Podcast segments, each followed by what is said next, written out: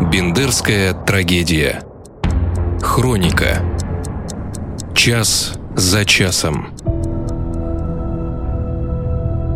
Ночь с 19 на 20 июня. В 1 час 30 минут по радио был объявлен сигнал сбора народному ополчению. Вскоре люди стали стекаться к своим предприятиям и объединяться в отряды. Тем временем многие жители Тирасполя собрались у штаба 14-й армии и обратились к россиянам с просьбой о защите. Однако командование армии, согласно достигнутым ранее договоренностям, пока сохраняло строгий нейтралитет.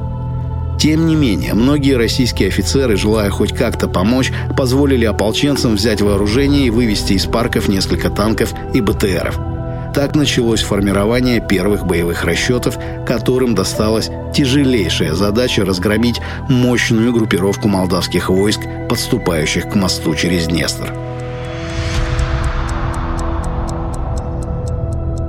Бои за Бендеры продолжались 40 дней и ночей. Для города они стали настоящей трагедией, которая унесла жизни 489 человек. Более 1200 человек было ранено. Многие жилые дома оказались повреждены. Уничтожено огромное количество предприятий, пострадали здания народного образования, памятники и объекты культуры. Бендерская трагедия навсегда останется в памяти и в сердцах приднестровского народа. И мы верим, что она больше никогда не повторится.